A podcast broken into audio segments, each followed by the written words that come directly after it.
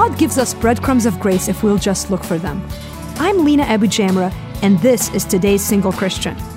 I've always been a fan of the kids' story Hansel and Gretel. I used to picture the path of breadcrumbs leading the kids back home. It was simply ingenious. When it comes to our life, God has given us breadcrumbs of grace to lead us along the way. He does it through His Word, steady and consistent. He does it through His people, reminding us of His truth. He does it through supernatural breakthroughs and answers to whispered prayers. No matter how crooked your path may seem, look for God's breadcrumbs of grace and you'll see. He never lets you go. His love will never fail you. He's always faithful, always true. He's a God who never lies. For more biblical resources to help you in your everyday life, go to todaysinglechristian.com or email me, lena at todaysinglechristian.com.